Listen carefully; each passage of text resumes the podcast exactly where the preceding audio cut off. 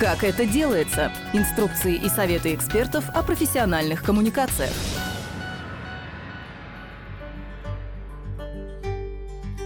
Всем привет! Это подкасты Благосфера и наша рубрика «Как это делается». В этом выпуске мы поговорим о том, как НКО начать вести страницы в соцсетях, какие форматы сейчас в тренде и что поможет зацепить подписчика – Своим опытом на вебинаре медиаклуба «Оси Благосфера» поделилась руководитель пиар-направления агентства социально ориентированного маркетинга Redmi Люда Занхоева.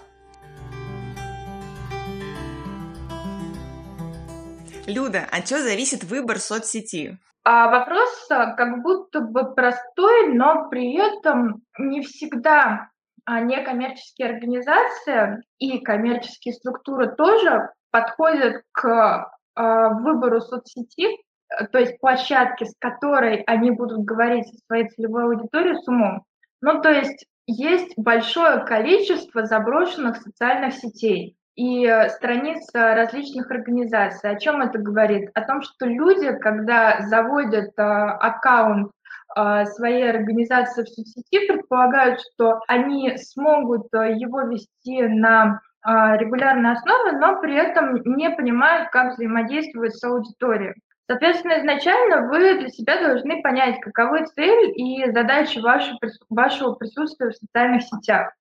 Ну, например, вы приют а, для животных, благотворительный приют для животных, и, соответственно, хотите таким образом в сетях собирать именно адресную помощь. Ну, то есть на конкретных животных, вот, у вас там, не знаю, нашли сегодня собаку с переломанной э, лапой, и вы объявляете об этом сбор в ВКонтакте или в Инстаграме, собственно, э, оттуда вы получаете прямой фандрайзинг.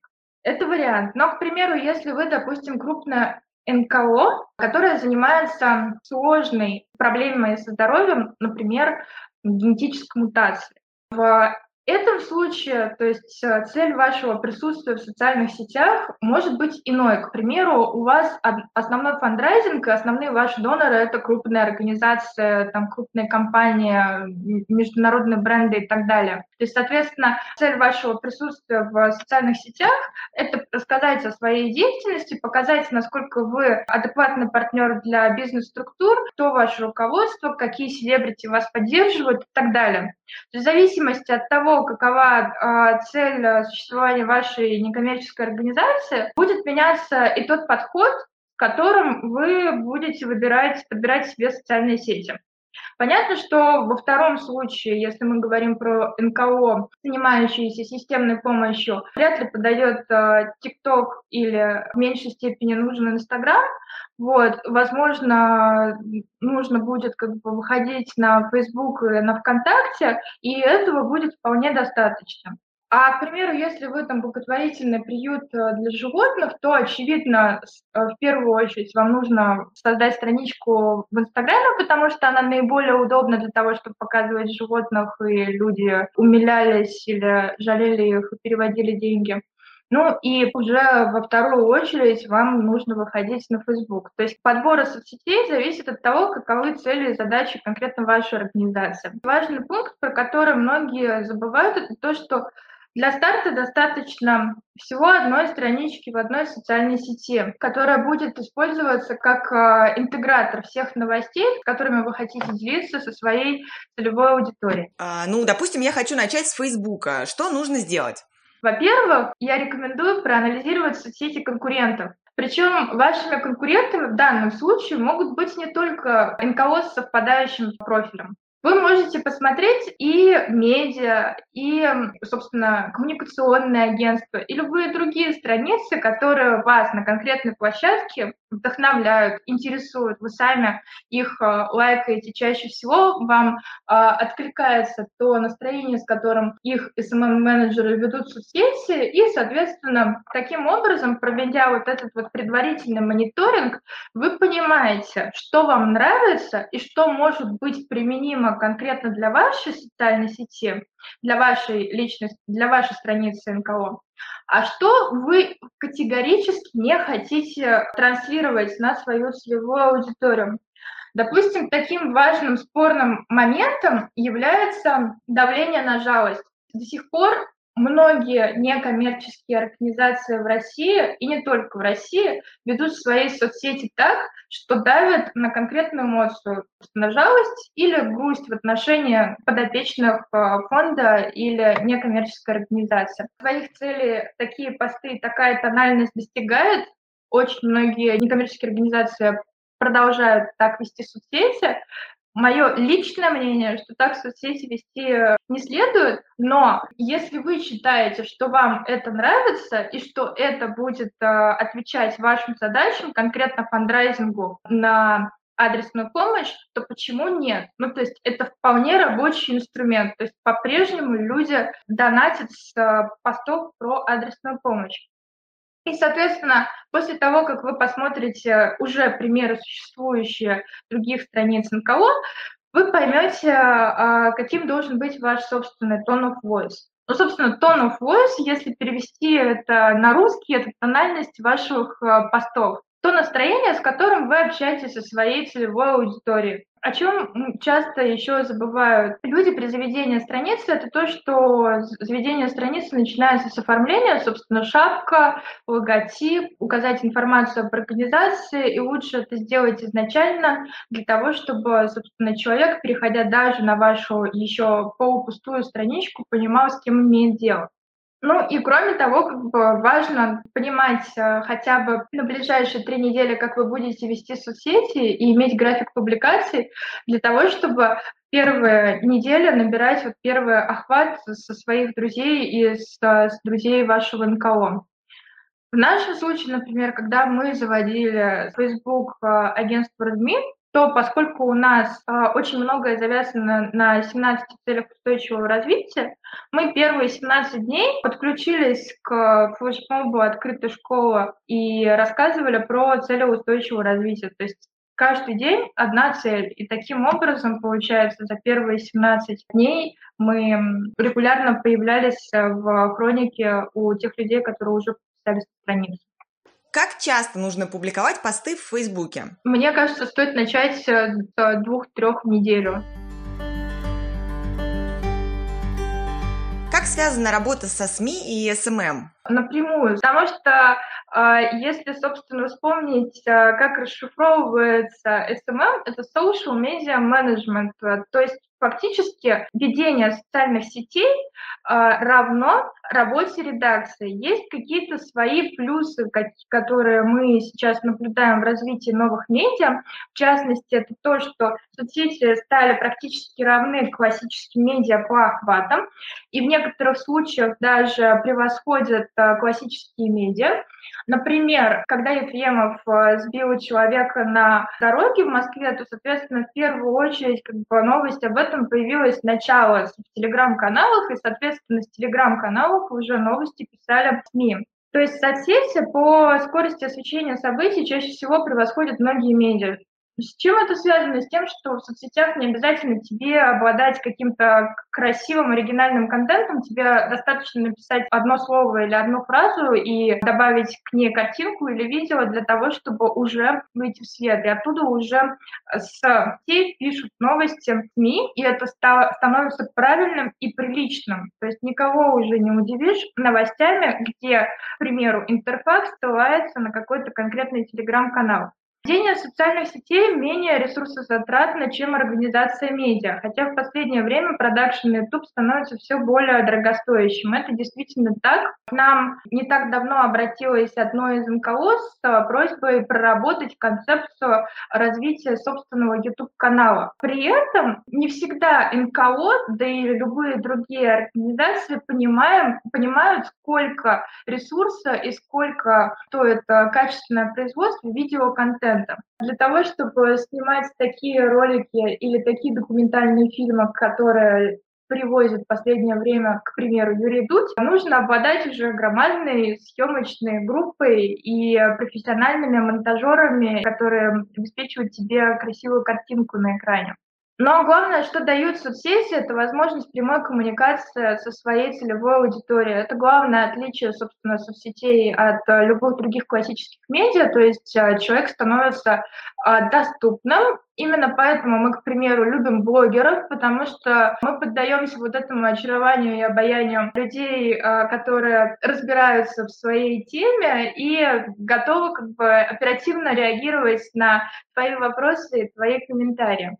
Какие инструменты медиа могут пригодиться для соцсетей НКО? у каждого СМИ есть э, своя информационная повестка. Например, если мы э, с вами обсудим, э, какие СМИ читаете вы, то наверняка вы назовете некий пул изданий, и при этом будете понимать, что, например, ВОК – это проглянец, Медуза – это там общественно-политические новости там либерального уклона, да? там Russia Today – это прекрасные документальные фильмы, но при этом есть Маргарита Симоньян, которая тоже диктует свою информационную повестку и так далее. В общем, есть какой-то спектр, вот как э, игральные карты, вот есть э, некий набор СМИ, и вы понимаете их э, специфику. То же самое в случае социальных сетей. Мы можем сказать о том, что там телеграм-канал конкретная организация а, рассказывает там про самые крутые кейсы, которые есть вот именно в социальной сфере, и только про это.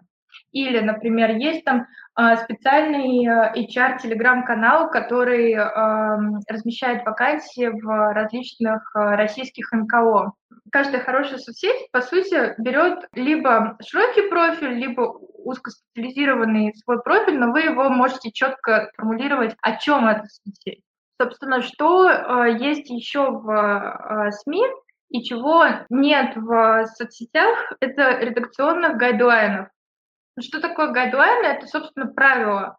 Допустим, мы не будем использовать в своих постах э, сложных терминов. Например, э, некоммерческая организация занимается там, борьбой с э, раковыми онкологическими заболеваниями, и вот принципиальная позиция, что мы вот сложную терминологию в постах не используем. В переводе как бы на журналистский язык это является гайдлайном. Ну, то есть это некое правило, которое применимо вот ко всем постам. И при, э, собственно, ведении своих собственных соцсетей вы можете также вводить свои внутренние гайдлайны. Вы можете это прям оформить списком, и потом при передаче следующему сотруднику, который приходит на ваше место или приходит к вам работать, э, он из этого списка правил понимает, э, каким образом следует вести социальные сети вашего, вашей некоммерческой организации.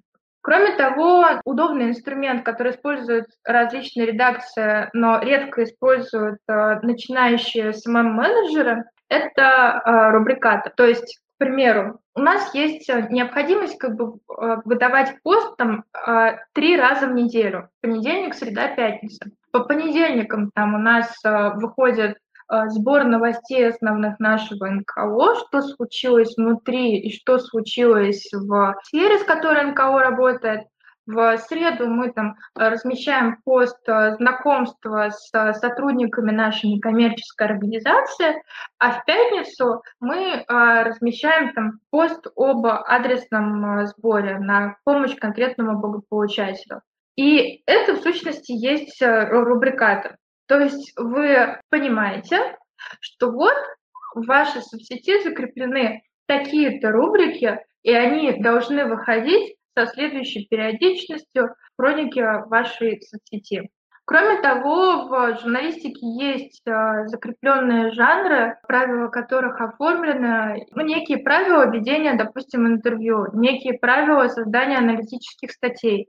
То есть определенные жанры, которые вы можете использовать и при ведении своих социальных сетей.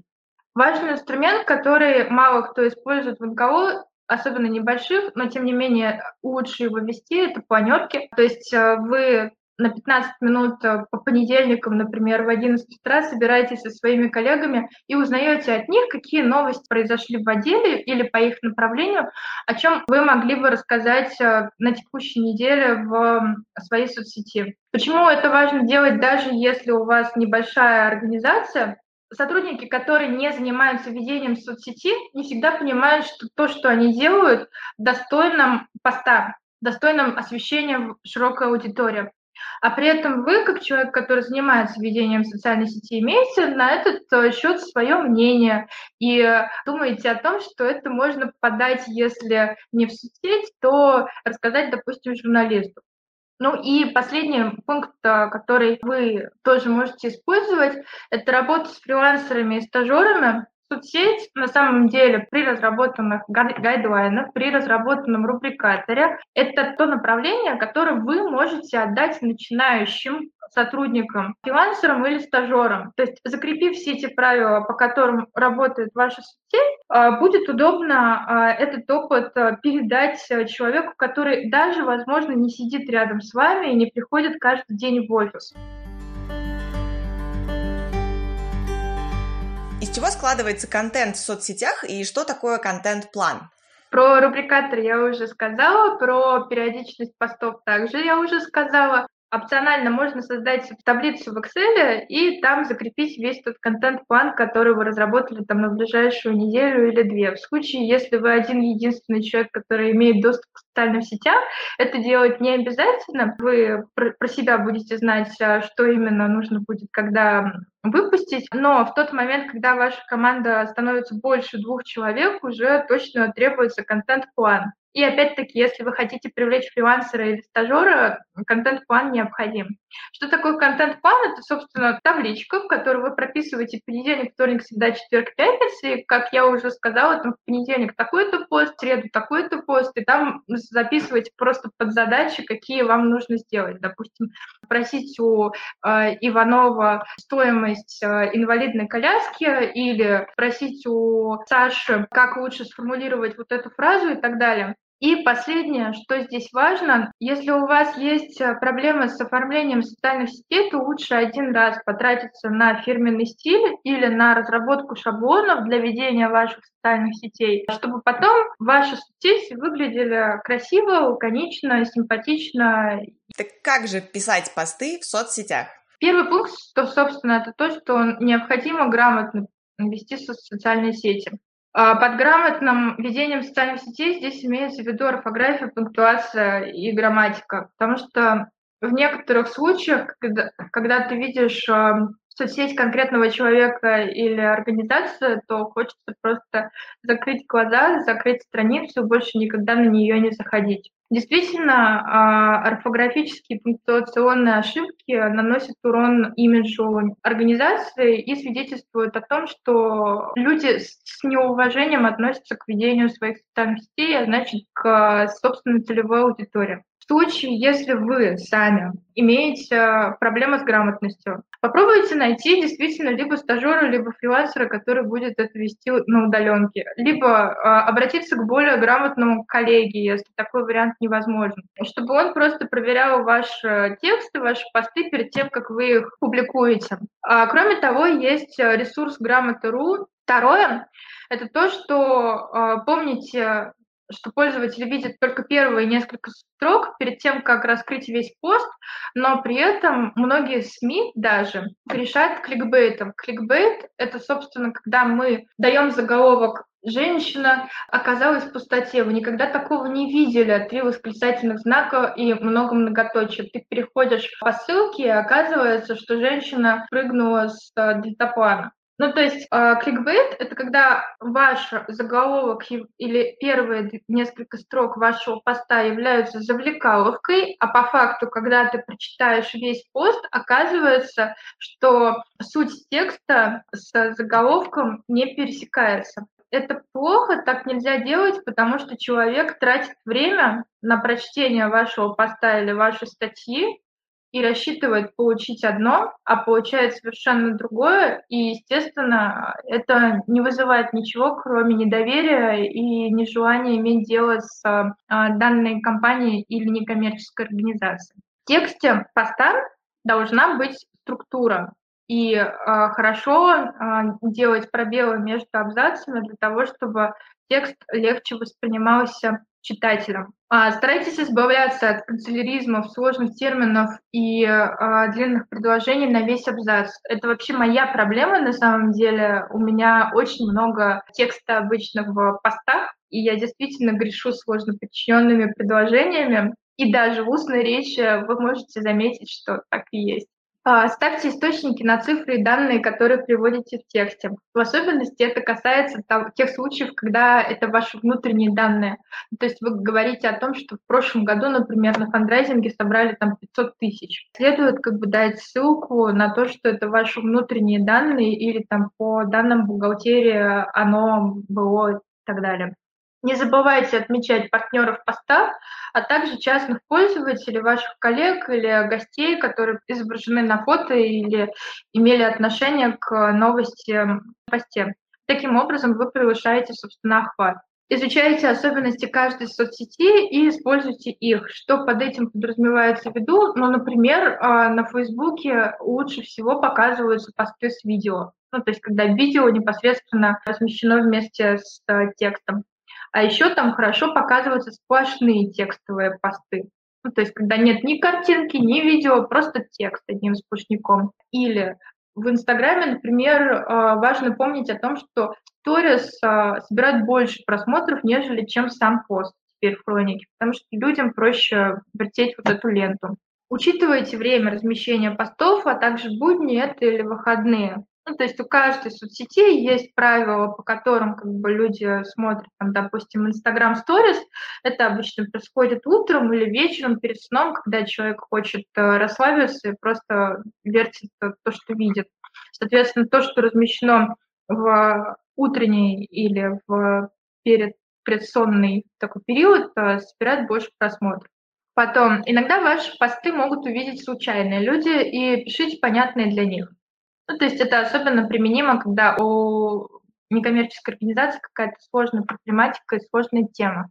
И, собственно, краткая сестра таланта и отличный способ э, сократить текст, прочитать его снизу вверх. Ну, то есть, когда у вас глаз уже замыливается, вы 148 раз э, прочитали текст по порядку, уже не видите, что с ним можно сделать и как его улучшить, хороший способ прочитать э, реально снизу вверх, по, по всем пунктам пройтись и удалить то, что является лишним.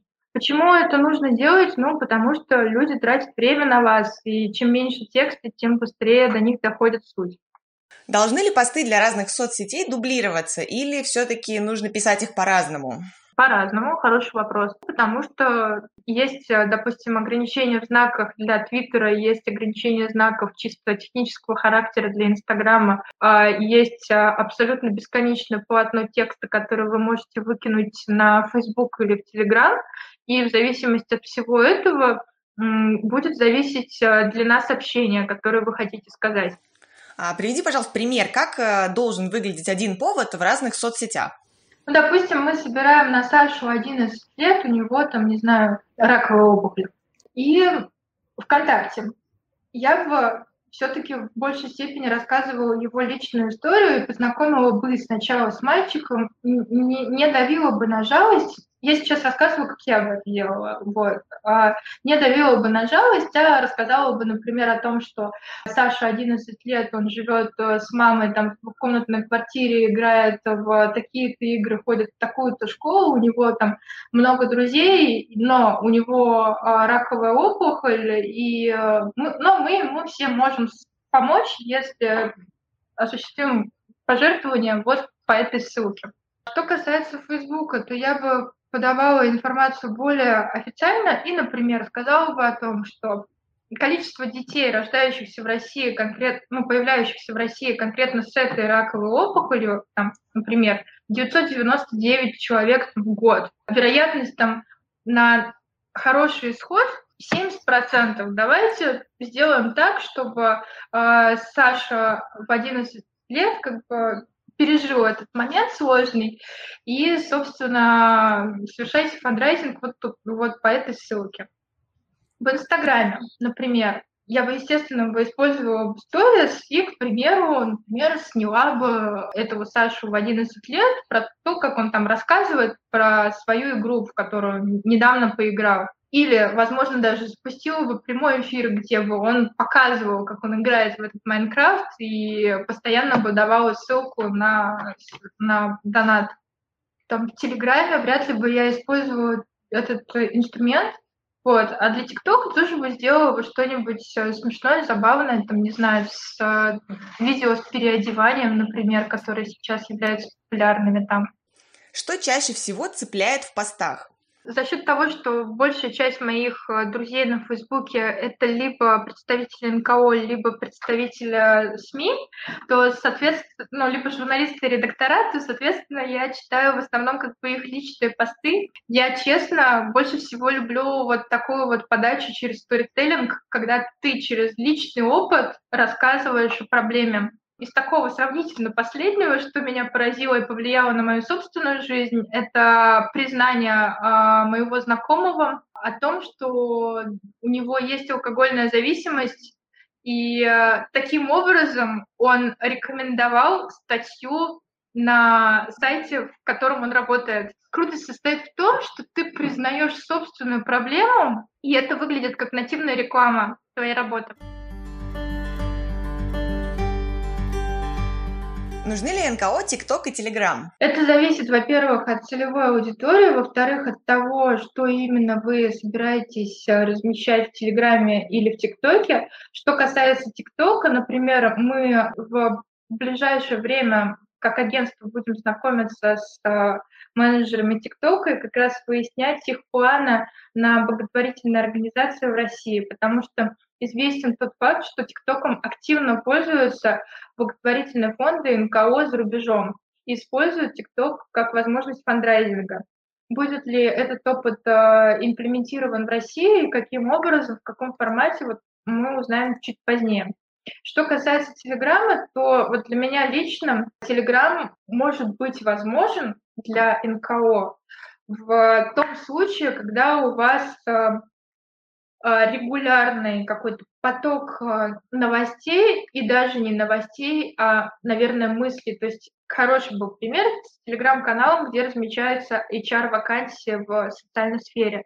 Это рабочая штука. Почему? Потому что есть постоянный поток этих вакансий. Вы их видите на одной площадке в Телеграме. Это узкоспециализированный такой канал, и вы знаете, что когда туда переходите, то видите определенную информацию.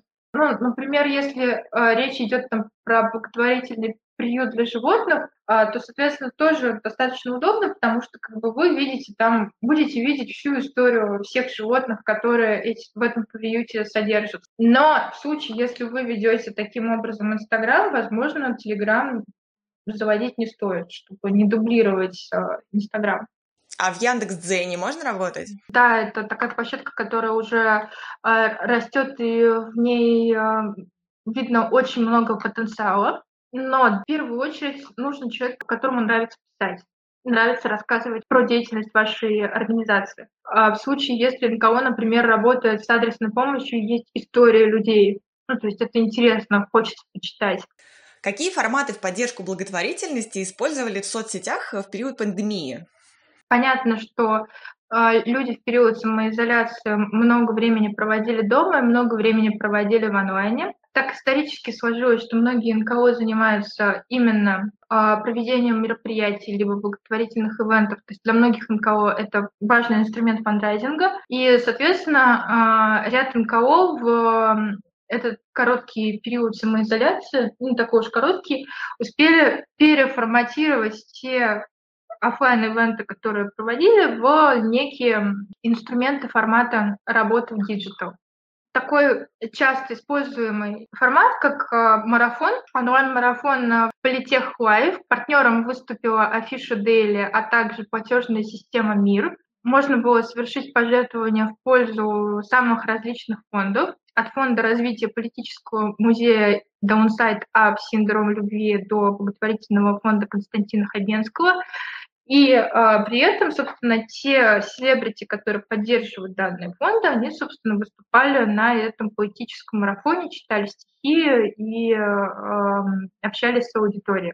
Второй вот формат, который тоже достаточно часто используется, это флешмоб. Самый известный флешмоб, который был, это, наверное, Ice Bucket Challenge. То есть э, люди уже просто обливались холодной водой э, исключительно потому, что это по фану, потеряв э, знание о том, что все это на самом деле делается в пользу благотворительного фонда и необходимо а, совершать пожертвования после того, как ты этой холодной водой облился. Но с тех пор, собственно, прошло уже на минуточку порядка 10 лет, и этот, и этот формат флешмоба уже ну, начинает наскучивать. Но одним из таких классных как бы, примеров э, стала изоизоляция. Люди, пользователи Фейсбука, искали шедевры мирового искусства, либо живопись, либо скульптуру, потом к ним добавились кинофильмы, и, соответственно, пародировали, пытаясь в домашних условиях воспроизвести то, что изображено на картинке. Вот. И, собственно, на основе изоляции благотворительный фонд Константина Хабенского создал хэштег «Изотворительность», и, соответственно, пользователи, которые размещали вот свои пародии на а, шедевр мирового искусства, могли добавить этот хэштег. Лучшие из них то есть те, кто набрал большое количество лайков, их лайки конвертировались в деньги. И банк открытия, соответственно, по результатам всего этого э, флешмоба изотворительности перевел 1 миллион рублей в фонд Константина Хабенского. Я сейчас объяснила, как работает конкретно этот флешмоб. Вообще флешмобы созданы ну, по системе, что ты делаешь точно так же, как кто-то перед тобой. Раньше была возможность как бы передавать это действие для своих друзей, там, ближайших. Сейчас это уже не необходимость. То есть к флешмобу может присоединиться любой желающий. Еще один формат – это образовательные онлайн-курсы.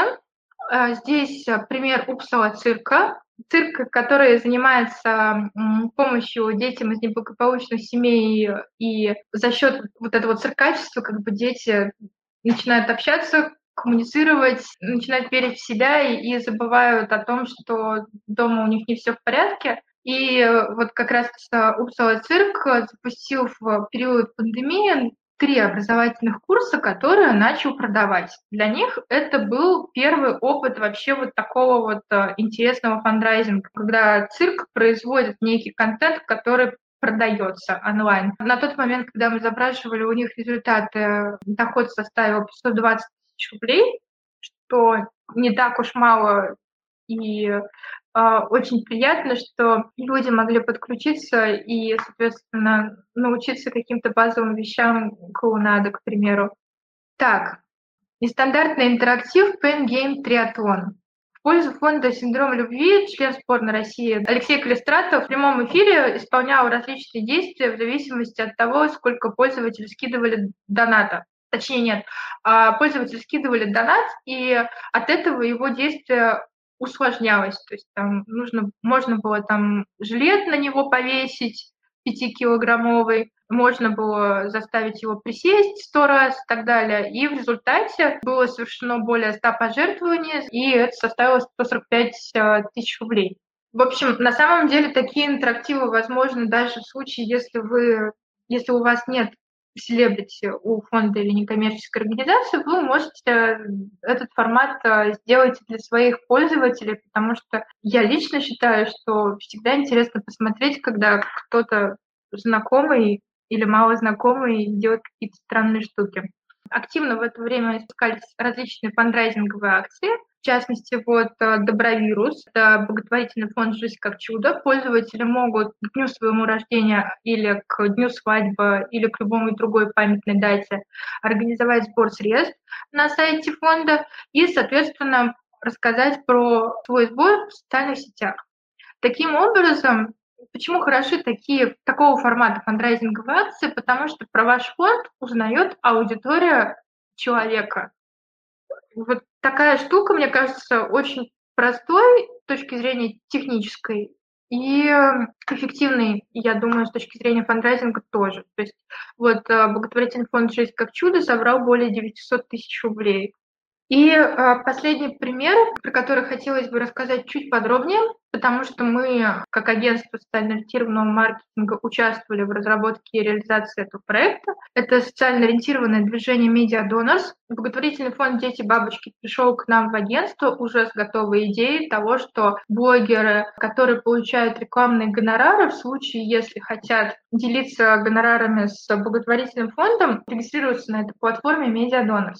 Наша задача как агентства была разработать, во-первых, название всему этому, во-вторых, э, Э, разработать логотип и фирменный стиль для этого движения, и также создать э, сайт. Сейчас Donors уже входит более 150 блогеров, абсолютно разной направленности от селебрити, изначально поддерживающих фонд типа Ксении Рапопорт и Данила Козловского, до мелких микроблогеров, есть два формата, собственно, участия на этой платформе. Это Media Donors Post и Media Donors Online.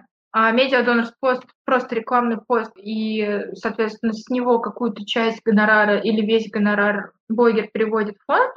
И второй э, вариант – это Donors Online, это когда объявляется какой-то прямой эфир, онлайн-мероприятие, где там, например, Гиборга Тапкунайт читает э, сказки, и, собственно, весь донат с этого мероприятие переходит в фонд. Можно ли заранее просчитать вирусность флешмобов? Вирусность э, почитать практически невозможно. Тут либо делать, либо не делать. То есть э, действительно так и есть. Э, единственная как бы, рекомендация, которую могу дать, это заручиться партнерами крупными, либо другими НКО дружественными, которые обладают большей медийностью, чем вы, либо, опять же, СМИ, либо блогерами и селебрити для того, чтобы их аудитория подключилась к флешмобу благодаря как бы, вашей идее. Стоит ли обращаться к друзьям за помощью? Мы часто забываем о своих друзьях. Это правда. Мы забываем о том, что они вообще существуют у нас. Особенно в период, когда вы работаете на самоизоляции или на удаленке. Можно регулярно отправлять приглашение, поставить «нравится ваша страница», а неоднократно при создании страницы. О чем идет речь? Мы каждую неделю, каждый месяц количество наших друзей в Фейсбуке увеличивается или ВКонтакте, но при этом мы а, обычно, пригласив наших друзей поставить «нравится» странице в первый раз, После этого не проводим это регулярно и не добавляем как бы новых друзей, хотя, возможно, они бы с радостью откликнулись на наше приглашение. А можно отправлять приглашение на мероприятие. Да, здесь а, главное действительно не надоесть и не казаться назойливыми. Ссылку на каждый пост отправлять в рабочий чат, чтобы коллеги поставили первые лайки, комментарии и шеры. Почему это нужно? Потому что на Фейсбуке есть а, а, то условие, что если в первые несколько минут поставлено большое количество лайков и большое количество комментариев, то, соответственно, пост поднимается в хронике у других людей, которые подписаны на эту страницу. Главное вот не, не пропустить вот эти вот первые полчаса. Рассказывать друзьям о своей деятельности в НКО, но у себя в хронике, а не пустыми репостами в соцсетях. Что имеется в виду? Почему-то очень многие пиарщики или СММщики или э, другие сотрудники НКО не рассказывают о своей работе своим друзьям, в то время как, возможно, они бы хотели бы или нашли бы интересным вам помочь. А к экспертам? Мы часто стесняемся спросить у тех, кто опытнее нас. В то время как в 90% случаев эксперт вам не откажет и ответит на ваш вопрос или направит на источник, где ответ можно узнать э, бесплатно опять же, в случае, если у вас есть какой-то вопрос, и вы знаете, что вот этот человек, условно Люда Занхоева, точно должна знать ответ на этот вопрос. Но я к ней не буду обращаться, потому что Люда, наверное, или попросит денег, или откажет мне, или сочтет там, меня слишком мелким НКО и не будет мне помогать у условно Люды Занковой могут быть как бы разные э, настроения и разная загрузка, но при этом как бы Люда с вероятностью 90% ваш запрос не проигнорирует и ответит вам или перенаправит к тому специалисту, который вам сможет помочь, или на площадку, где вы сможете этого специалиста найти. Вот. Или там порекомендуют какую-то конкретную статью, где вы сможете ту информацию, которая вам интересна, узнать. Что делать, если на продвижение не заложены средства в гранте, а продвигать как-то надо? В сущности, есть два варианта. Либо первый вариант, что вы находите своих э, других э, средств коммуникационный бюджет и обращаетесь к агентству либо к специалистам, которые вам помогут достичь тех KPI, которые были заявлены в гранте, чтобы, собственно, этот грант как не провалить. Вот. Либо второй вариант, что вы обращаетесь к пробону специалистам, а, пользуясь специальными для этого платформами, либо обращаясь по своим личным контактам и ища тех людей, которые смогут вам помочь. Но второй вариант э, менее продуктивен по простой причине, что э, пробона найти хорошего специалиста сложно, в особенности, когда предполагается длительный срок реализации. Пробона обычно хорошо консультировать, но вот когда вот речь идет про то, что вам за три месяца нужно собрать там 10 тысяч э, пользователей, подписавшихся на вашу страницу, то э, такого рода KPI могут быть достигнуты либо при помощи подключения таргетированной рекламы, либо при помощи подключения того специалиста, который будет на постоянной основе все эти три месяца вашу страницу вести. Если вы будете прописывать свою, исполнять свою заявку, то, соответственно, я вам рекомендую закладывать коммуникационный бюджет тоже, либо, в крайнем случае, если вы как бы все-таки прописываете заявку, то не указывать KPI, коммуникационные чистые вещи, которые вы понятно, что своими силами, допустим, которые есть у вас на данный момент, не сможете достигнуть. У нас есть практика в агентстве, что мы помогаем э, своим НКО-партнерам э, а, выигрывать гранты, заполняя, помогая заполнять им заявки так, чтобы э, KPI были реалистичными. Этот вариант также возможен и для вас, то есть в случае, если вам хочется понять, какие KPI вы хотите указать в заявке, вам необходимо указать заявки, то, соответственно, обращайтесь к экспертам, к тем специалистам, которые будут это реализовывать, для того, чтобы понимать э, реалистичность этих KPI. Какие сайты и книги пригодятся при работе в соцсетях? Это Грамота.ру — это тот сайт, на котором вы можете проверять всякие сложные орфографические, пунктуационные, грамматические э, вопросы. Вторая книжка — это «Новая власть», Генри Тимса, которую я не читала, но моя руководительница Оля Шаратута попросила меня включить э, ее в этот список, потому что она считает, что э, вам эта книга будет очень полезна. Следующая книги как бы рекомендую я вам. Александр Амзин а, «Новостная интернет-журналистика». Это такая книга, которая есть в свободном доступе, а, где вы можете узнать базовые вещи про работу новостной редакции. И, возможно, это будет вам полезно в вашем опыте работы как с сетями, так и во взаимодействии со СМИ. Дальше книжки того же Амзина «Интернет-журналистика» и «Как новые медиа изменили журналистику 2012-2016 год». А, тоже, если вы хотите углубить свои знания в работе со СМИ, то это вам будет полезно. Собственно, «Пиши, сокращай» такая оранжевая книга со змеей на обложке. Мне кажется, это такая как бы настольная книга любого пиарщика и копирайтера. Николай Кононов, автор «Ножницы, бумага», а, тоже книжка о том, как а, научиться быстро и качественно писать. Дорогая редакция «Подлинная история ленты.ру» Это просто вам для того, чтобы вы узнали о том, как обстояли дела внутри одной из самых известных редакций СМИ. Спасибо, Люда. На этом все. Спасибо, что были с нами. Слушайте наши подкасты на SoundCloud, в iTunes, Google подкастах, Spotify и других подкаст-платформах. Берегите себя и до встречи в следующих выпусках.